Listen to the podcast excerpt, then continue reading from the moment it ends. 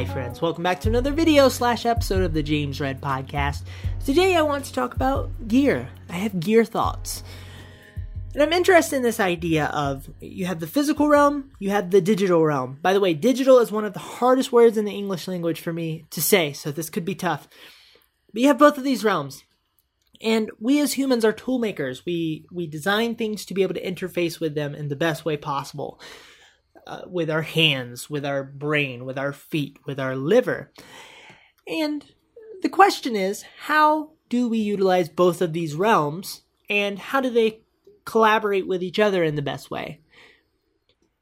So there were a couple of people climbing up the side of my building with a ladder earlier, which made me think of the ladder as a tool. The ladder is something that is hard to improve upon. It's pretty pretty well rounded. You can do little things here and there, but until we come up with with a, a pretty fantastic, intense evolution, as we do sometimes to tools that have already worked, the ladder is a pretty well-rounded tool for getting up high. So, you know, in uh, 1880, when the first light bulb went out, someone said, "Hey, we have to, we have to get up there, and we have to replace that light bulb." And they said the walls granite because everything in 1880 was all the walls were granite. It was a trend back then. It was, it was, it was very strange, and we don't know why. But they they said we can't get up there. We could maybe get up to the side of a wooden wall, maybe have some notches in it or whatever. If it was a rock wall, we you know we could climb up there with a rope. We could throw a rope around the thing, the fixture, hope the fixture doesn't fall, and then we can climb up there. But they had a granite wall, and um, and so the ladder was invented in 1880. And they decided, we, let's take vertical poles and put horizontal poles in between so that we can put our feet and our hands up there and interface with this tool to get up to the top and replace the light bulb. A car is another example of this. Hey, we need to travel 110 miles. We we have to go retrieve uh I don't know, what did they do in the what did they do back then?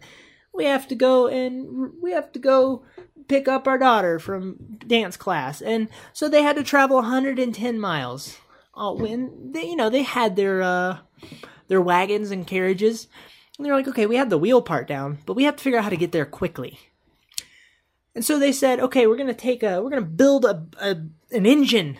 And we're going to put it in the car. And the, dan over here is like what is an engine? What does that mean? It's like a it's like a horse you're gonna put a horse in like some like a uh, like how do you do you feed the horse like a lot of milk and make it strong so that it can travel at 70 miles per hour? Will that kill us? Can we go that fast? So they build the the engine. And everyone is amazed. Whoa propulsion. And then the car goes across that distance in a much shorter time uh, people don't die from dysentery on the way there and get eaten by bears and such. It's a good thing. It's fantastic, right? Planes. We decided, okay, we gotta have to go 2,000 miles. We don't want to all die in the wilderness. Let's make a way for us to get there quicker. And and uh, and you know, also I have a meeting at 12 today, so we have to get there. So they, they, they, you know, they build a thing to fly across the. the everybody sits in a tube. We put 300 people in a tube and fly across the and offer crackers. Right? This is good. These are tools. These are great things, and they're built to interface with you know a pilot when he's flying. He has a thing to hold on to because we use our hands. We build tools as extensions of our ourselves. Right? In a sense, because you have your hands which in themselves are like you know you have these couple of hinges and you have your fingers you have the muscles in your arm and in your palm that move your fingers with the tendons. And and so we have mimicked that in the way that we build tools. Uh, we mimic the eye and the way that we built cameras. And we you know we've learned from the way that our bodies are built to help us create create the things that we use. So so we have the physical realm.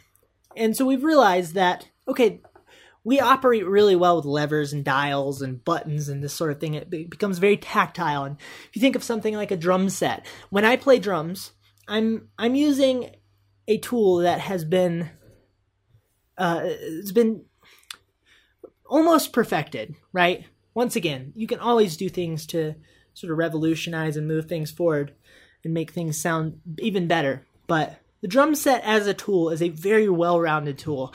You hit a cymbal. Cymbals are beautifully crafted. Uh, they, they make no sense to me. You hit it up here, ding, ding, ding, ding. You come down, the further down you come, it gets more washy. Shh. Harder you hit it, the louder it gets. Everywhere you hit a cymbal, everywhere you hit a snare drum, everywhere you hit a floor tom, sounds different. They're designed to be dynamic. And our hands and our arms interface and our feet interface with them beautifully, right? When we decide to build a drum set for the digital world, oh no, things get a little haywire. And so there's a uh, there there is you literally create better music because the drum set came because the drum set, the physical version of that came before the digital version. That makes sense. It's very hard to build a dynamic drum set in software world. So everything is built for us to to interface with it as dynamically as possible. And if you look at a camera, you have many dials and buttons and the the issue that we have run into nowadays is when you have cameras that are built for people who are aren't professionals, you end up in a situation where professionals when they try to use that camera, it's a very frustrating process. If I try to use my RX100 for example, which is a fantastic camera for filming videos, if I try to use that to take a photo, I will uh, be very frustrated because I don't have the necessary buttons and dials at my disposal to quickly like push a button, turn a dial, change the ISO, for example. This sort of thing. But for the soccer mom or the beginner, the RX100 is a fine camera because they're not using all of those uh, dials and buttons and doodads. So you run into an issue where the menu system holds everything that you can ever do on the camera except for take the freaking picture, and uh, and which is which is not a lot of fun for me. The format button on my RX100 camera is on like menu 4 page 5 it's ridiculous. I use that button all the time. But uh, but somewhere along the line but somewhere somewhere in the process someone said ah that we we'll put that over here most people aren't going to do that they don't know what format means anymore right by the way if you start to hear the encroaching sound of bees that is a, a weed whacker or a uh, leaf blower coming through my neighborhood I'm not going to die from a horrible bee attack again. so, what is the place for digital? Well, so first off, what is it? Where where's the difference between? Because this is an interesting connection point.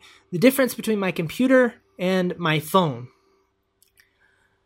We went down this road for a while where we decided, hey, we're going to make everything as small and as thin as humanly possible. We will not stop until we have phones that are like pieces of paper that are so small that you can't even see them.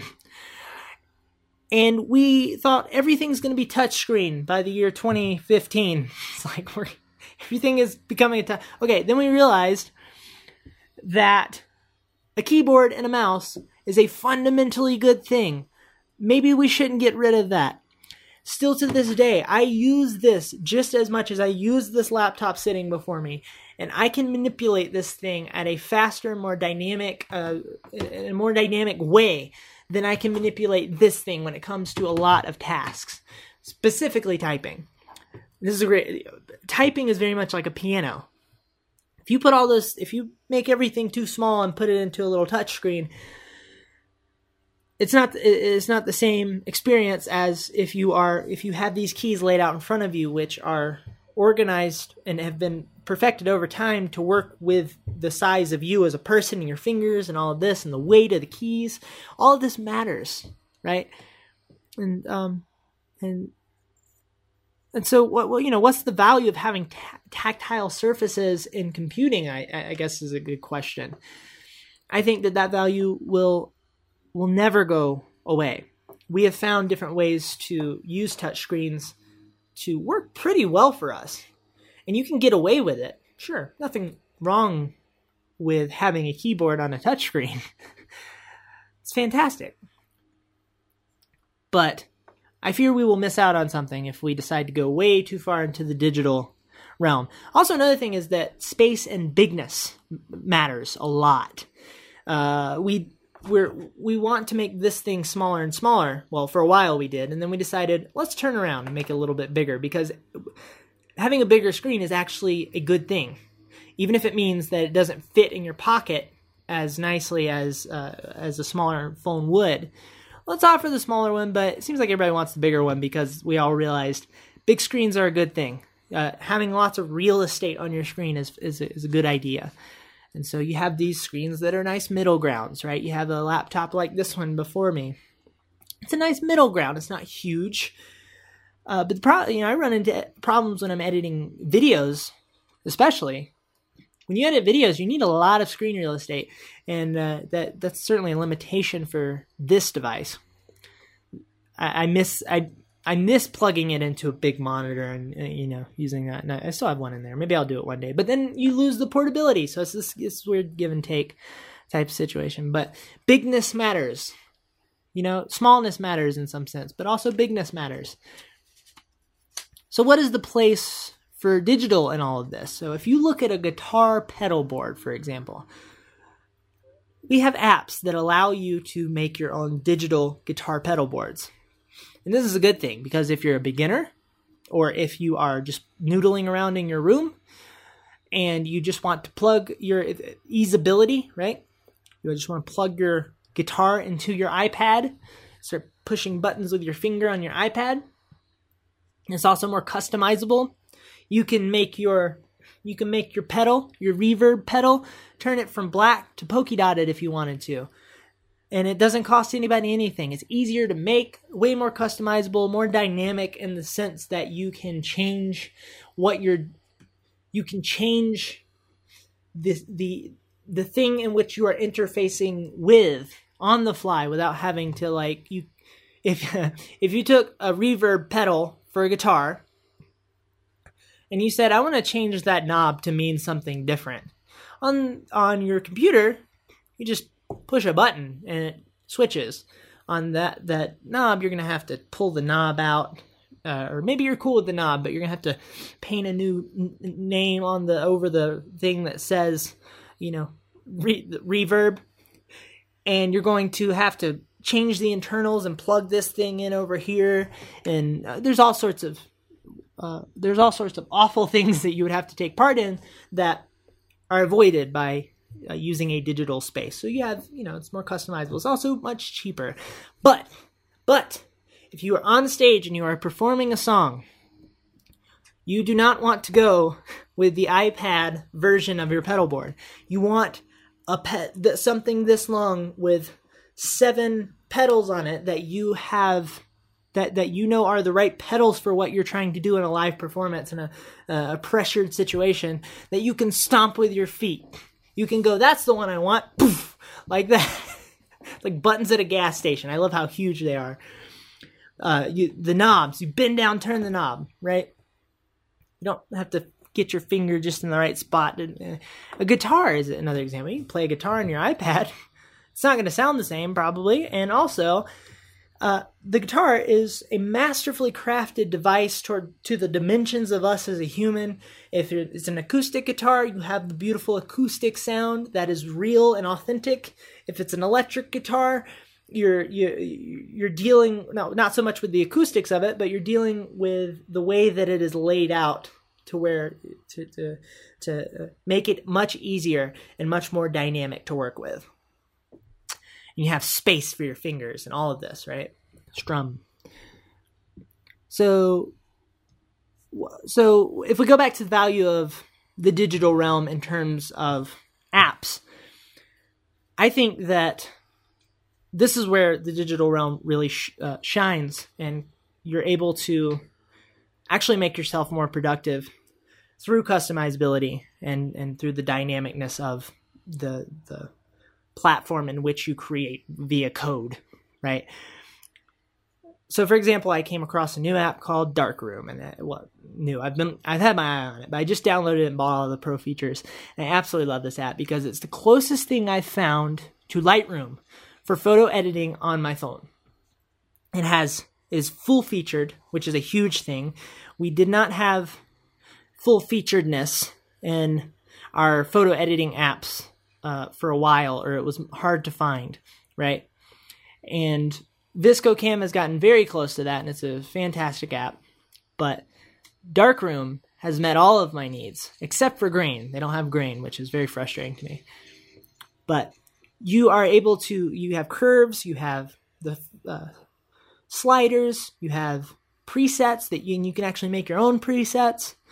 You have, what was the last thing? Oh, yes, you can manipulate the individual color channels, the hue, saturation, luminance of the individual color channels when you're editing, which is huge for my process. And I have not found that to work the way I want it to in any other app. I tried out the one on VSCO Cam and it's not, it doesn't have what I need. It's not quite right. With this one, you can move the, so for example, I like to make my blues much more teal as opposed to, so if you look at the sky, sky tends to be pretty indigo. I like to make it more teal. This also ties my Instagram account together well, my feed. And, uh, and I wasn't able to do that on my phone until I came across this app and it has legitimately made my photos better like that. This is fantastic. So I, lo- I love a well built app. I'm willing to pay for a well built app. I also bought a new, uh, back to the physical realm, I bought a new tripod. And I've become uh, I've become a, quite a fan of Manfrotto. They make fantastic little tripods and big tripods. So I have a big tripod sitting over here. I have a little tripod which the camera is sitting on at the moment. And this little tripod is my newest tripod purchase, and I love it because it is it is well built and it meets the need of being able to go into my pocket when I'm especially on photo walks, right? I can put in my pocket, go out and about and plop it on planters and benches and, and cars and people's faces and this sorts of things. And this is great. It's also well built and it's easy to use. It's it's a frictionless experience. A more frictionful experience is what most people do, which is get a GorillaPod, which works for many people. Everybody buys these things, they love them. I want to ask the question though, how many times have you wrapped your GorillaPod around the tree, which is one of the biggest features in the GorillaPod? I think I wrapped my GorillaPod around something maybe twice when I first got it. But I've never used it uh, tactically on a daily basis that way. I normally just need a tripod that is small and that I can plop on something and make sure that the head is level and I'm and I'm all set. And this is what this tripod offers me. And I'll link below to this by the way. So, this tripod is also incredibly well built. You could you could attack somebody with this thing. And the build quality matters because it makes it uh, makes it well, harder to break for one, and it makes it operate better the head doesn't break down when you spend a little bit of money for the for the tripod head so that it it'll stay steady and hold a camera that's uh, that's you know bigger than a a grape on top of it, right? So what so what is the value of it's important to to pay for well-built apps when they come. One to support the developers and two because you actually end up with a better experience than than uh, being cheap about it.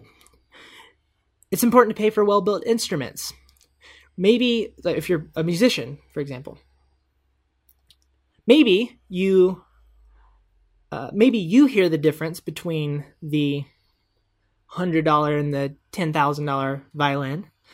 Maybe the people who are listening may not consciously, but they will subconsciously, right? It's important to pay for better build quality in your camera. All of these things. I think that there's a value societally for supporting well built and expensive things. I do. I, I like that the app market has sort of been making a resurgence back from this this uh, land where everything was 99 cents because that was the that was the culture now we're starting to see more and more apps, productivity apps that are one subscription based, which I don't prefer personally, but I get it. And apps that productivity. So if you look up things on the iPhone, that is a $10 productivity app. It's one of the best apps out there. It's fantastic. I own that app. I don't own the other one on the Mac. That one is $50. and I uh, it's a it's a nice little nice little penny, but and, and so a lot of people would go, why is it? I don't understand. Like that's a lot of that's because we've fallen into this world of expecting everything to be free with ads to 99 cents, right? But I love that we're turning back around and and, and I love that we're charging $60 for video games. Because to me that means we as a society are are valuing the work that has been put into uh, so a video game takes takes an enormous amount of time and a lot of people to create, right? Uh, if you're an independent developer, you're working your your face off trying to create something that you feel good about. And so I love that we we've we as a society are valuing things for uh, for for what for the time that has been put into them in a better way. So support support your uh, your local congress. Okay, that's it for this one. I'd love to hear your thoughts. I hope you have a lovely day. Goodbye.